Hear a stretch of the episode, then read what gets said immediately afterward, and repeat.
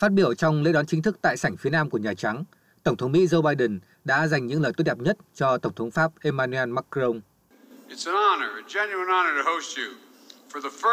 Thật vinh dự, vinh dự thực sự được đón tiếp các bạn trong chuyến thăm cấp nhà nước đầu tiên trong nhiệm kỳ của tôi, cũng như sức mạnh và sức sống bền bỉ của tình hữu nghị vĩ đại giữa hai nước. Như chúng tôi đang nói, Pháp là đồng minh lâu đời nhất, đối tác kiên định nhất của chúng tôi trong sự nghiệp tự do.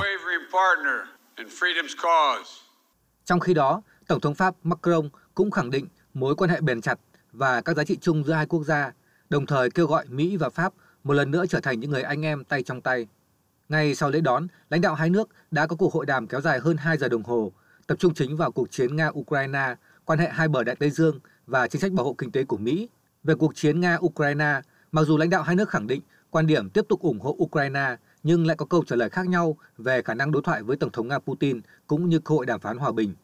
Về chính sách bảo hộ kinh tế của Mỹ, đặc biệt là đạo luật giảm lạm phát, ông Biden cho biết hai bên đã thảo luận các bước thực tế để phối hợp và sắp xếp các phương pháp tiếp cận nhằm củng cố chuỗi cung ứng, sản xuất và đổi mới ở cả hai bờ Đại Tây Dương. Về phía Pháp, mặc dù trước đó chỉ trích mạnh mẽ khi cho rằng đạo luật này có thể làm phương Tây rạn nứt, nhưng trong cuộc họp báo sau hội đàm, Tổng thống Pháp Macron cho biết các câu hỏi của mình được trả lời khá đầy đủ, hai bên đã thống nhất về một chiến lược và làm rõ những điều cần phải làm rõ.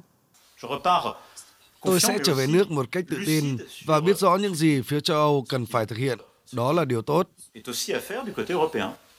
Sau cuộc hội đàm, hai bên đã ra tuyên bố chung, trong đó khẳng định Mỹ và Pháp đã vạch ra tầm nhìn chung nhằm tăng cường an ninh và thịnh vượng trên toàn thế giới, chống biến đổi khí hậu, xây dựng khả năng phục hồi tốt hơn, thúc đẩy các giá trị chung.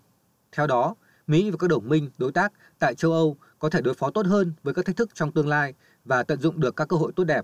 Tối cùng ngày, Tổng thống Mỹ Biden cũng tổ chức quốc tiệc lần đầu tiên kể từ khi ông nhậm chức để chiêu đãi người đồng cấp Pháp Macron và phu nhân.